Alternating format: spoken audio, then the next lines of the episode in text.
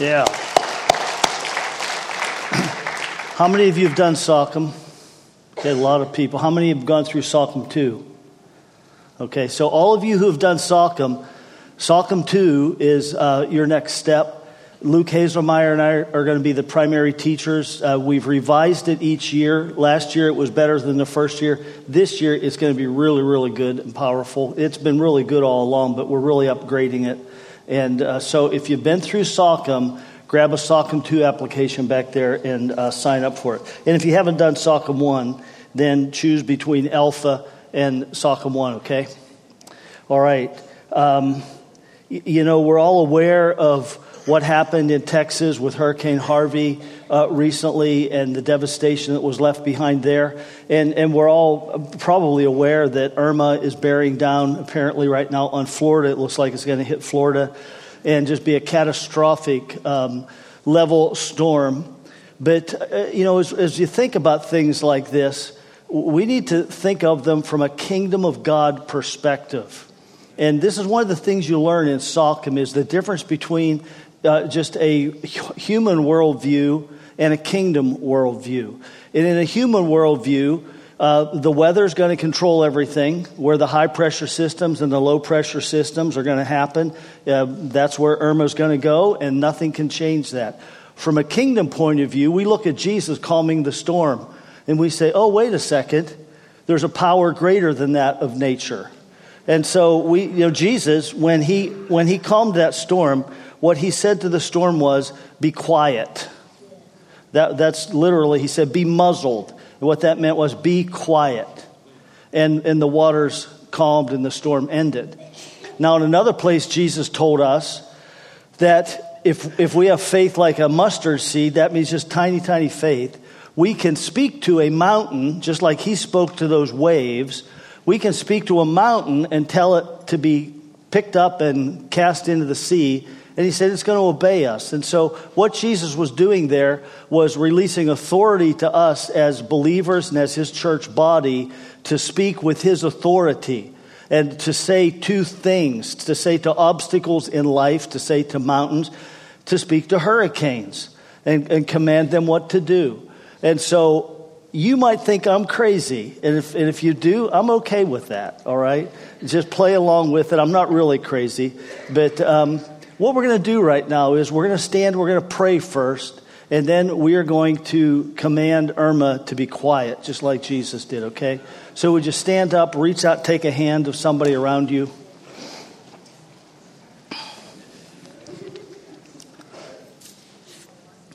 So, Father God, thank you for your incredible love for us. Thank you.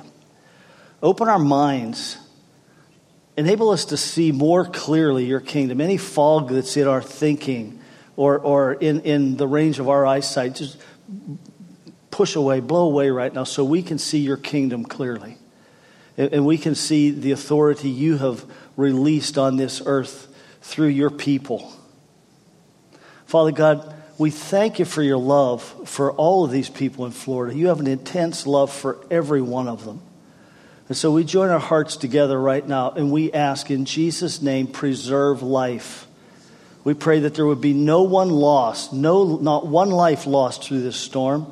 And we, we ask you to preserve homes because home is such an important thing. And throughout your word, home is so, preserve people's homes in Jesus' name. Amen. All right, now, uh, before you sit down, uh, this is south right here, so everyone turn and face that direction.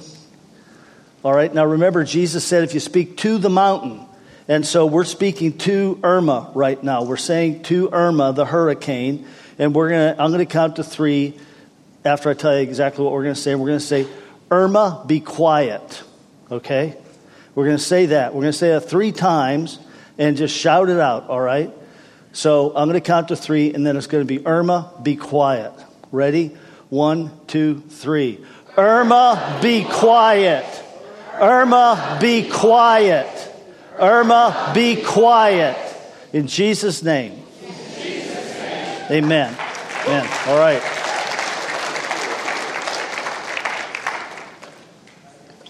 All right. Awesome. Now, when that drops from a, from a level three to a level two or one, we're not going to be surprised, are we? Okay, so uh, I'm going to tell you a joke today, okay, to start. And uh, this is a joke that I told at Alpha last Wednesday. Uh, the Alpha introduction dinner, introductory dinner was last Wednesday. Alpha actually starts this week. And by the way, I'm going to be the MC for Alpha, so I'll be telling a joke there every week. So that might be enough for some of you to come. So yeah, people come to Alpha for a lot of reasons. As Sarah said, it really tied her heart into the church. So sometimes people who new, are new to the body here, they do Alpha, and it ties their hearts in. As you, as you heard in the testimony, Sockham 1 will do the same thing. But uh, sometimes it's just I'm stagnant in my Christian life, and Alpha really gives you the core truths for spiritual growth in life. And so it could be the thing that will refresh you in life and um, so, at, at, at any rate, here's the joke I told. There was a woman who was doing yard work, and she had a weed whacker, and she was going through her yard, you know, uh, trimming the weeds, and she didn't notice it, but her cat was hiding in the bushes. And as she approached this one bush, the cat jumped out, and she accidentally hit it with the weed whacker, and she cut its tail off. Now, she's loved her cat, so she scooped her cat up with one arm and she reached down and picked up the tail with another, and she just took off running down the street as fast as she could go. And just about that time, a friend of hers was driving down the street and she slowed down to the same pace and rolled her window down and said, Where are you running so fast? And, and she said, I'm running to Walmart. And she said, Why are you going to Walmart? And she held up the cat and the severed appendage and said, I've heard that they are the world's largest retailer. oh, come on, come on. That's a good joke. Yeah. For some of you, you're just you're just you're just not with it. You just can't get these these intelligent jokes. All right, let's get right into it, okay? Jesus wants you to be free.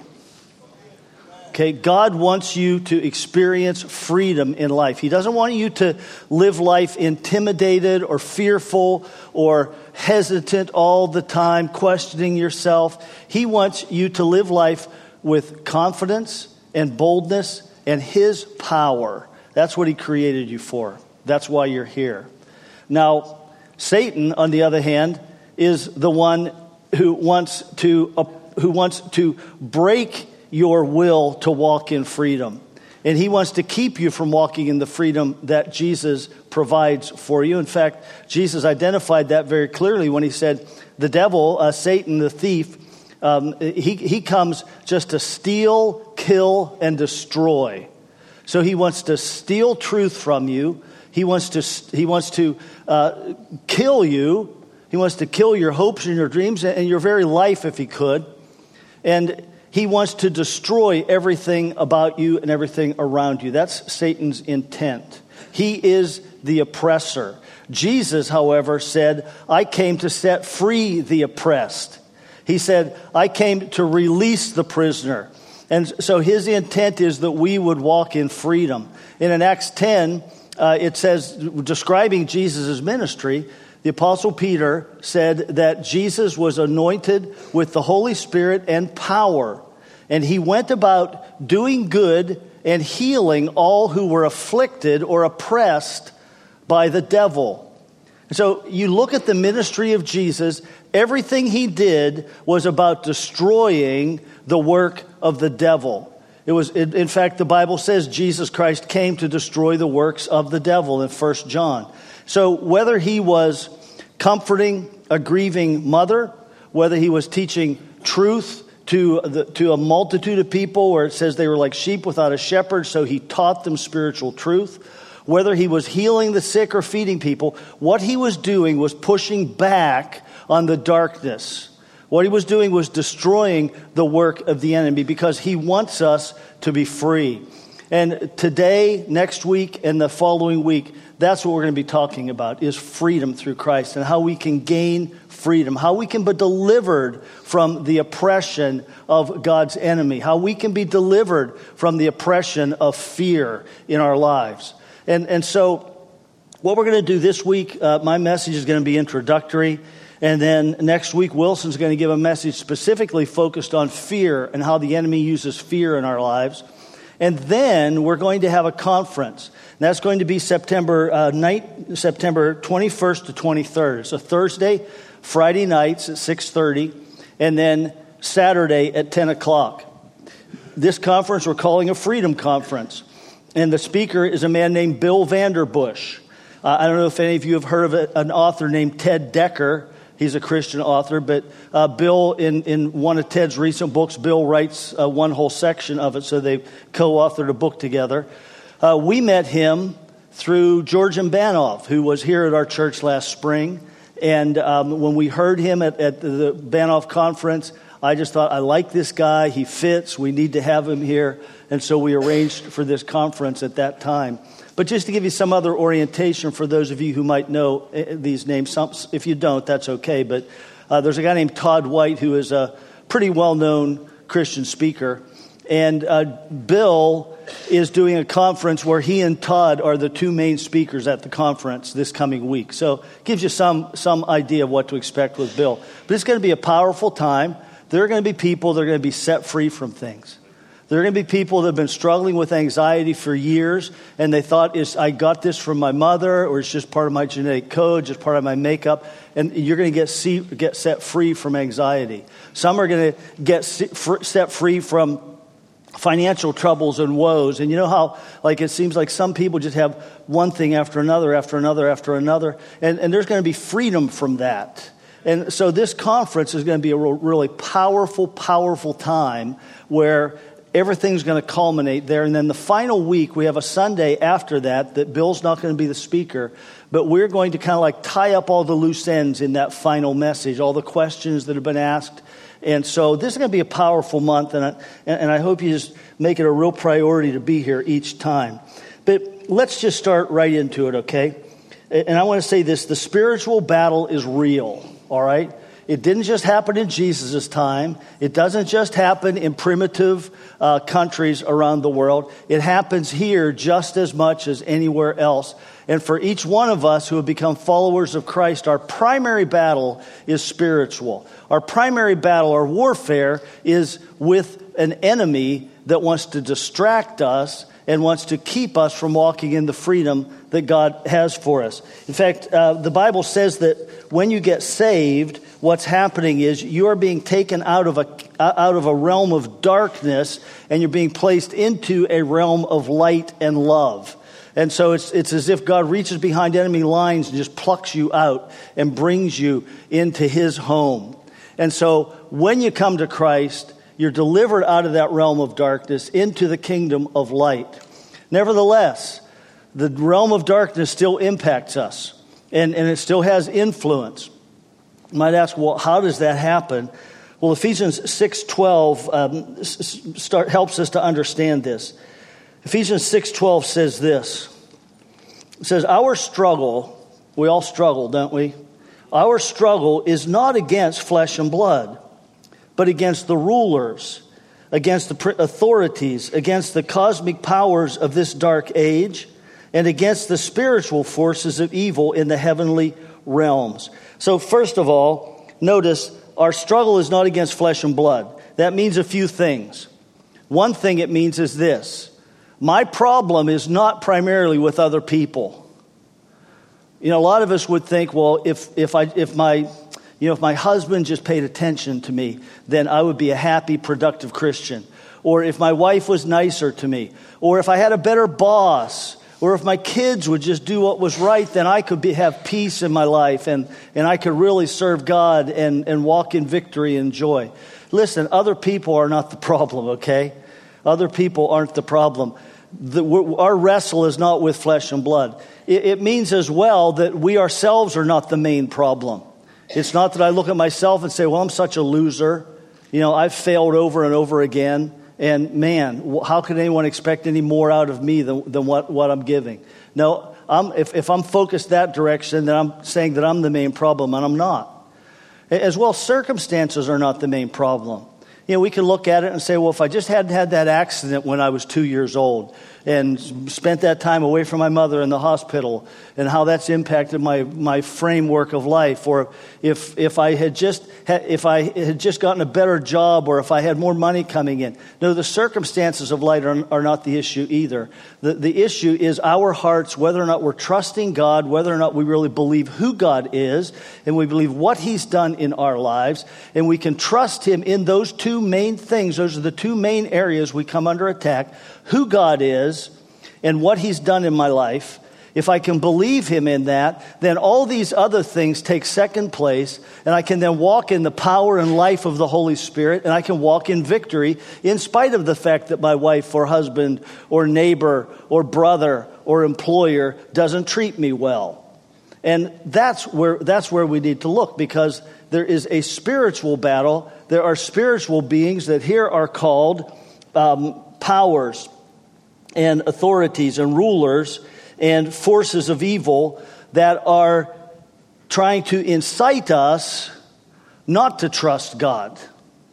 And so their goal is to keep us from looking at God and really trusting in Him and who He is, in spite of what I might be facing or going through in life.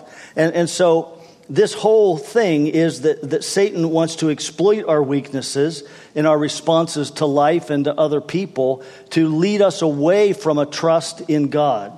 Now, how does he do that? How does that happen? And, uh, and how does he actually influence us? Well, Jesus called Satan the father of lies, says he's been a liar from the beginning. And in the book of Revelation, at one point, it describes him as the one who deceives the whole world. And so Satan is a liar. And his primary method of attacking us is through lies and false belief systems that he wants us to adopt. Here's how it works. In 2 Corinthians 11:3, here's what we read. Apostle Paul said, uh, and Paul was one of the early followers of Jesus. He wrote a chunk of the New Testament, and he said this.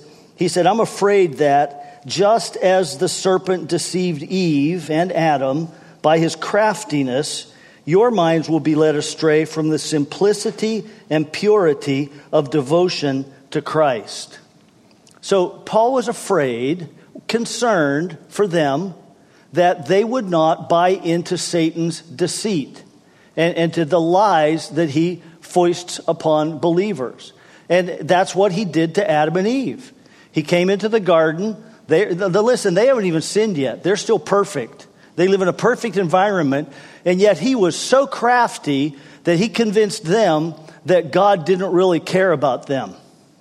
He convinced them that what God told them to do was the opposite of what they should do. That, I mean, that takes some real guile to be able to do that. And God said, Everything's yours except that one tree, don't eat from that. So Satan goes right to that tree, and he says, You know, God told you that just because He doesn't want you to be like Him. And they were already like Him, they were already created in His image. But He, so the first thing He said was, You are not enough. You're inadequate as God made you. And then the second thing was, God doesn't really care about you. He's trying to hold you down. He's trying to keep you from. He's not trying to open up to you freedom. He's trying to keep you in bondage. And so when they believed that lie, they acted on it. And by acting on that lie, what they did was to say, not, not just, okay, we're just going to do this one little thing and disobey God. No, what they were saying was, all right, Satan, we're going to trust you instead of God. You're going to be our new source of information. You're going to be our new source of wisdom. You're going to be our new director in life. That's what they were saying. And so they stepped away from God, out from under his blessing and authority, and when they acted in disobedience, they placed themselves under the authority of the devil. And what they did by that was to give him, Satan, access to everything they were and everything they had authority over. And that's why we see the world in the shape it is in today, because Satan likes to do what? Kill, steal, and destroy. And so this is a spiritual war that is based upon deceit. And again, the primary deceit is is God good? Secondary deceit is has he really done in my life what he said he's done? Am I really new? Am I really empowered to follow him and to walk with him? But it works like this. Just think of money, okay? In our culture today, we have all these beliefs about money. Uh, more money is always better. More money will make you happier. More money will provide security. And if you don't have more money, get a credit card. And you can still get the stuff. More stuff is going to make life more meaningful. It's going to bless your life if you just have more and more stuff. All right? God's word says no, money is not the center. Money is not the source of happiness or joy. In fact, money is a tool that God puts in our hands. And the more, the more trustworthy we are with it, the more He can entrust with us. But part of that trustworthiness is giving. And, and I'm just using this because it's a real clear illustration. I'm not trying to give a message on giving. But, but God says, all right, take 10% of that, what you get, and you set that aside and you give it for me to advance my kingdom. And that's, boy, by doing that, you are showing you're, you're, you're submitting to me. You're following me. You care about this. You're, you're in it with me. And then Satan says, What? He says, God doesn't know your circumstances, or he would never ask you to do that. If God knew your circumstances and what it's like to live in this common, live in this world today and to raise three kids or four kids and you're working two jobs and you don't have time, how could God ever ask you to do that? That's unreasonable. Might work for other people, but it's not going to work for you. All right, that's the lie. The truth is, God, I love you. I trust you. I believe in you. You are good. You're not going to ask me to do something that's not good or not for my welfare. So yeah, I'm going to I'm going to figure out a way. I'm going to start I'm going to start laying it out there. I'm going to start giving. I'm going to be a generous person just like you. But if I buy into this just like Adam and Eve and I say, "No, I'm not I can't give that. I need that." then what happens? Just as with Adam and Eve, when they disobeyed God, they gave Satan authority in their lives and authority over what they had authority over. And so, what I'm doing then is I'm just inviting Satan to be okay, you're in charge of my finances now, all right? You're the one, you're, you're king over my finances. And what does Satan like to do? Kill, steal, and destroy. So it, it all comes down to what we're believing, and we are influenced by what by these lies that Satan brings into our minds. And when we act on the lies, what we do is give Satan a foothold in our lives. Ephesians 4 26 says this says, In your anger, do not sin. Do not let the sun go down while you're still angry, and do not give the devil a foothold. All right, a foothold, if you've ever climbed up the face of a rock, you have to have footholds unless you're extremely strong and you can just go, you know, just hand over hand. But you have to have a foothold to advance yourself. That's a place you put your foot, you can put weight, you get leverage there, and you can move. Now, another way to look at a foothold would be a beachhead. And a beachhead, for instance, in World War II, when we landed on the beaches of Normandy and we held the beach, you know, our goal wasn't just yeah, we got the beaches back. Now, now the war's over. No, our goal was get the beaches back and then press inward, press inland, because we're going to defeat we're going to defeat the Nazis. And when Satan gets a beachhead in our lives, his goal is to expand that beachhead in our lives and to send out influencing lies into all sorts of different areas in our lives. And, and when I give him a foothold and a beachhead um, in, in my life, I'm really inviting him to tell me more lies because I believed one lie and, and I bought into it. And with anger, it, you know, anger is not necessarily a sin. If um, someone attacks your spouse, you're going to be angry, and that anger is going to pump your adrenaline, and, and you're going to be able to defend because of that. And, and so, anger itself might be a motivating factor, but when anger is held on to, when, when I go to sleep angry, and I wake up the next morning angry, then I'm buying into a lie. You know what that lie is? That person wronged me, and I, you know, I, should, I have the right to be angry at them. I have the right to be bitter with them because they wronged me. And rather than saying, God, yeah, that person wronged me, God bless them, forgive them, Lord, and because uh, because you're bigger than that. You're, you're bigger than that. And so so I trust God in that situation and I walk away from anger. But but, but the lies we believe always lead us to actions, whether it's anger or pride or greed or envy or lust or lying. Uh, any, one, any number of things can open up footholds in our lives when we act on them. And uh, even traumatic events, uh, to have your house broken into, to, um, to be attacked physically, you know, to, to face some other physical traumatic event or some other traumatic event in life, what that does is it strips us down to our bare bones belief system and we see do I really trust God or not? And it opens us up then at that moment to attack from the enemy and attachments from the enemy, footholds from the enemy. And, and so there is freedom from these things. And well, here's what happens. In 2 Corinthians 4, when there is a foothold in my life, and a foothold then becomes a stronghold. A stronghold is like an advanced position. When we were able to get off the beaches in Normandy and start taking cities, those cities became strongholds. And when there's a foothold in my life, and then if the enemy makes a deeper incursion in some other area of my life, there's a stronghold there that becomes a stronghold of unbelief. So when I operate in unbelief, here's what happens 2 Corinthians 4 tells us what Satan does in areas of unbelief. It says here, the God of this age has blinded the minds of unbelievers so that they cannot see the light of the gospel that displays the glory of Christ, who is the image of God. Now, he goes on to say, we have a message that breaks through that because we have a message that can break through that blindness and can open the eyes of unbelievers. But just looking at this principle, where there is unbelief, what Satan does is bring blindness. Where there is unbelief, what Satan does is to cloud the vision, spiritual vision, understanding, and insight. He strips it away so that we can't see, we can't understand. And, and so th- this, this means that the enemy does have the ability to impact our minds. And, you know, if if um, one of the analogies of the Christian life is that of a soldier, and another one is of a farmer, I think the best analogy for Satan is he's a fisherman. Any fishermen here? You don't want to admit that. Come on, admit it. All right. So, you know what fishing is all about? It's all about deceit.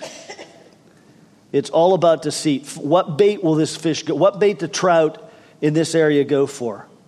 And how do I get that bait to just the right spot so he doesn't know it's me or she doesn't know it's me? And they bite. And then they think they're, they think they're getting something good to eat. And then all of a sudden they're captured. And, and so Satan is like a fisherman who is the best fisherman ever. He knows humanity, he knows our weaknesses. And more than likely, a few of his subordinates have studied me personally and you personally, and they know our personal weaknesses, so they know just where to throw the bait just, just where to place it so that we think, oh, isn't that good? That looks good. I'm going to grab it. And, and then we have, we have fallen into the deceit of, un, we've fallen into the deceit of unbelief and we have given a foothold to the enemy.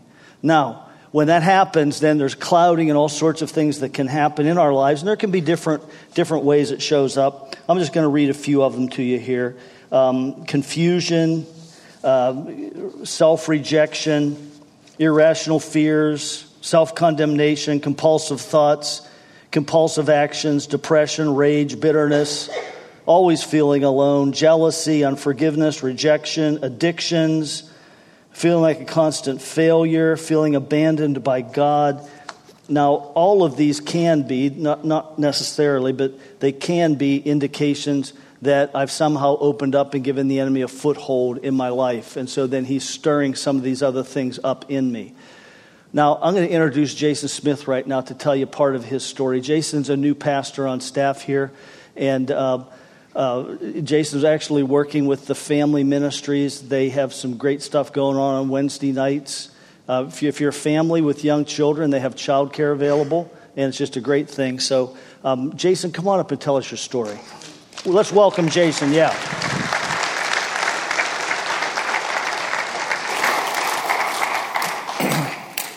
Thank you. it's great to be here, great to be loved by you guys. Um, I'm just going to tell you a bit of my story uh, and how this has played out in my life. Um, I grew up in a small town um, about 30 miles south of St. Louis, uh, idyllic town, safest neighborhood in America, probably. I mean, it, we, we would have qualified for that. Um, my father, while I was growing up, was a regional manager for a, a bank in Missouri and oversaw several banks and their branch managers um, throughout my entire life. That's, that's what he did. He's retired now. Um, when I was 10 years old, uh, some people, some uh, men came to our house to hold us hostage overnight and rob the bank. And um,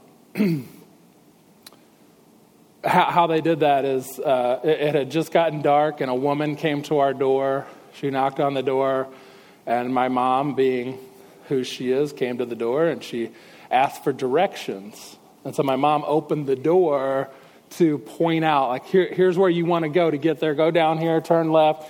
And when she did that, four men rushed into our home attacked my mom, knocked her down. My dad, of course, heard all the commotion, came running. They immediately got him down on the ground, handcuffed him, and secured him so that, you know, out of all of us, he, he couldn't fight back. I have a sister who was six at the time. She's four years younger than me. Um, once they got us secured, they moved my family into our living room and kind of like make, created a bunker in the living room. They moved all the couches, had my dad sit down, kept him handcuffed all night. Then they took me alone throughout the whole house with a gun in my back to turn off all the lights, close all the shades so that nobody in the neighborhood would suspect anything.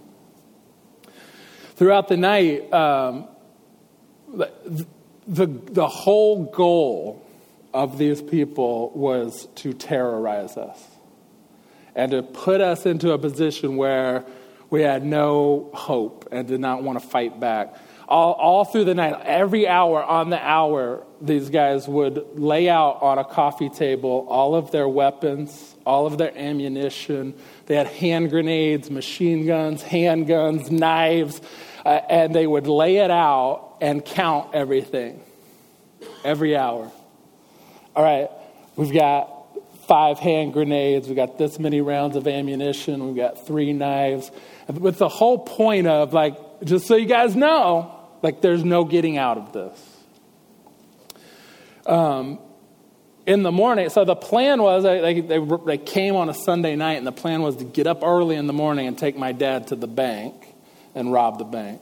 And so uh, they woke my, they didn't wake any of us up. They kept us up all night. They got my dad, they took him and said, Follow your normal routine take a shower, shave, get dressed.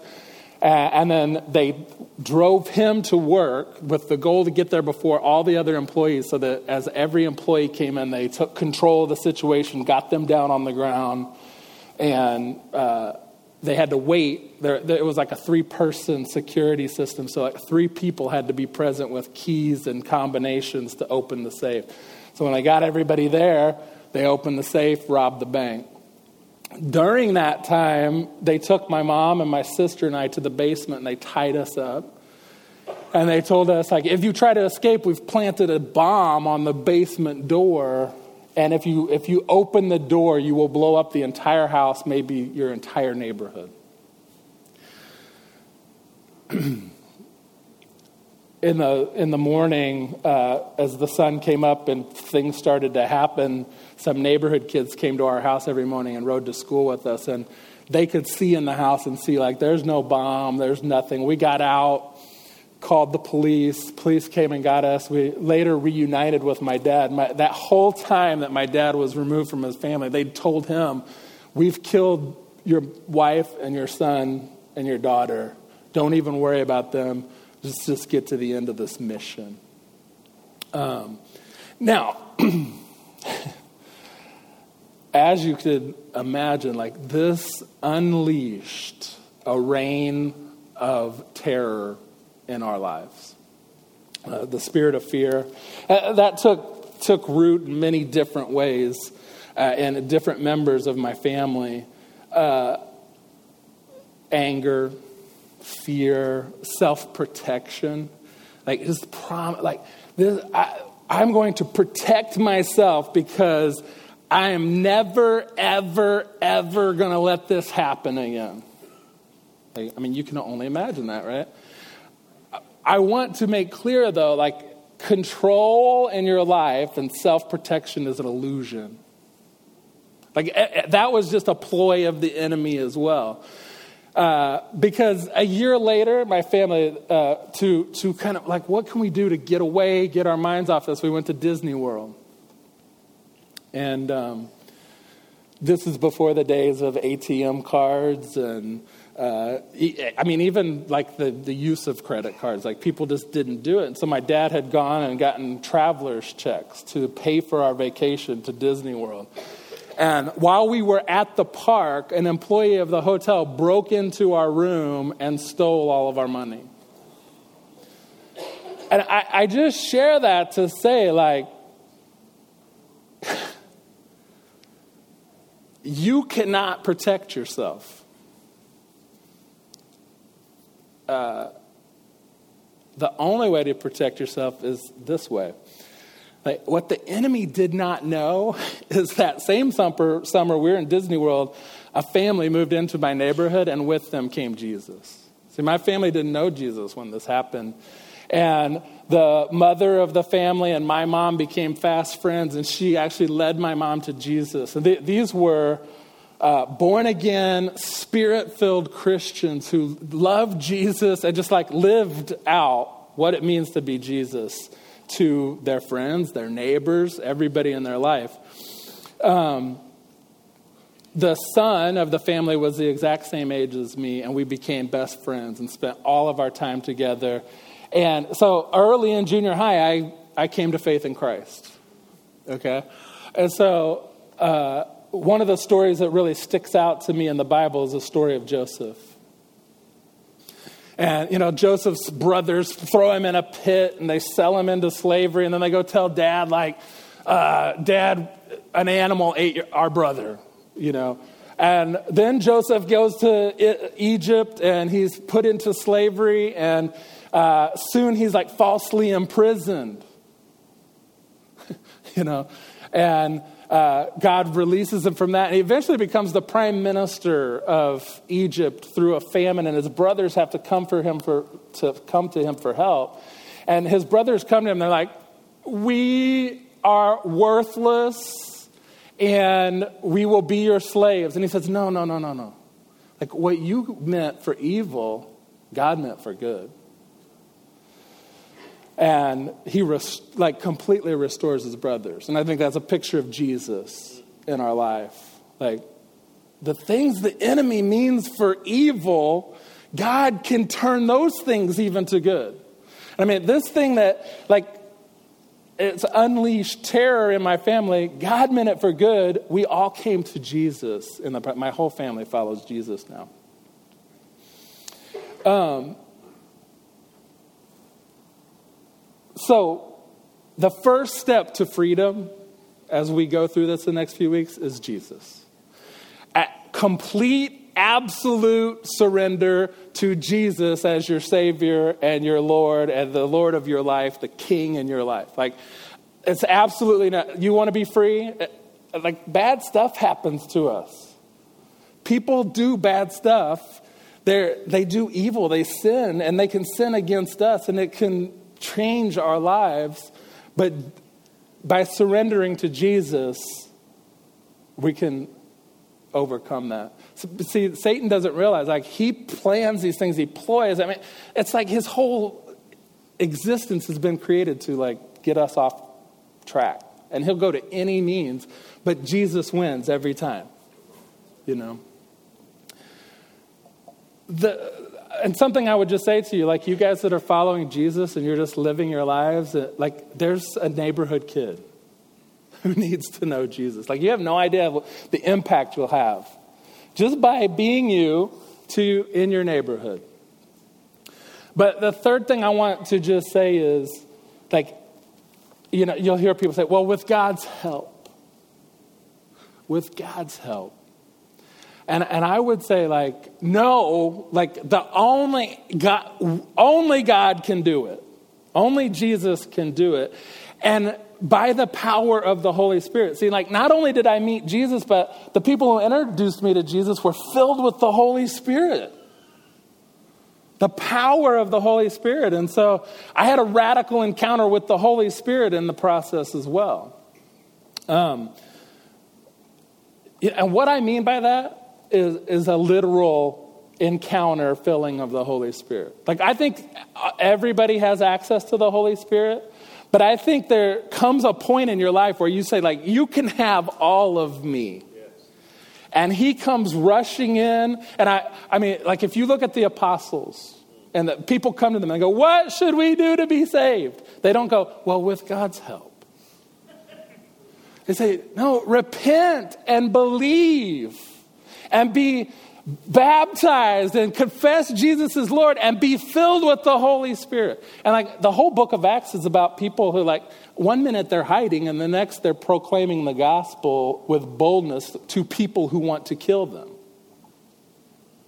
And I think the same is possible for us. Okay? Here's the thing. There's a lot more to this story uh, how did this affect me as an adult? What, what, how did uh, this foothold of fear take root in my family? Uh, I'm going to share more of that next week, so you got to come back next week when we talk about the spirit of fear, and I'll illustrate that for you. But uh, more, there is more to the story. Okay. Um, I'm going to transition us now. I'm going to pray for the offering. We're going to take an offering, and the band will come back out and we'll enter into worship. As we do that, like I would just encourage you to open. Lord, in what ways has the enemy got a foothold? Because Jesus wins every time. And so Satan's mission is to get a foothold, and Jesus' mission is to like kick his foot out of the door.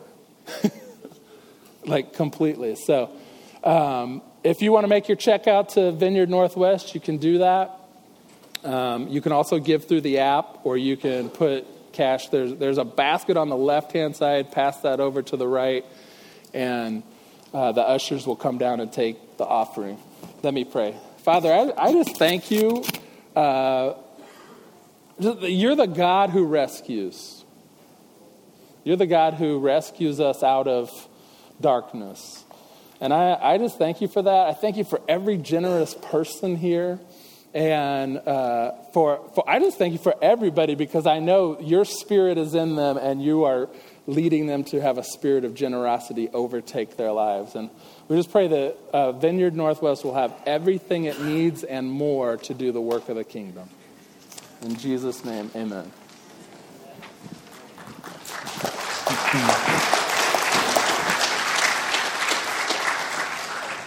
That was great. Thanks, Jason. Come back next week, yes? We're going to go into worship now while they're finishing receiving the offering. Um, let's all stand. You may feel free to come up front, uh, as many like to do. If you've never done it and you, you've thought about it, do it. Um, nothing special about being up front, but there's something special, something about um, being willing to, I'm going to go look stupid for a minute. That's fine.